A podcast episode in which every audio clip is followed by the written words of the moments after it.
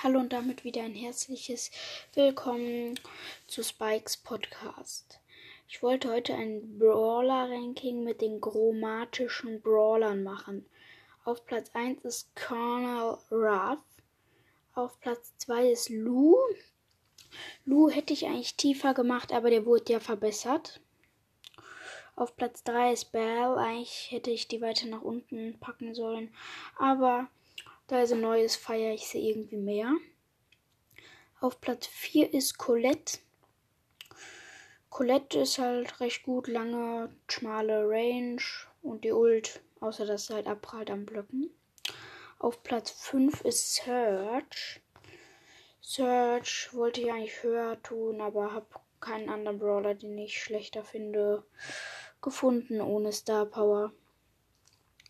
Äh, danke fürs Zuhören.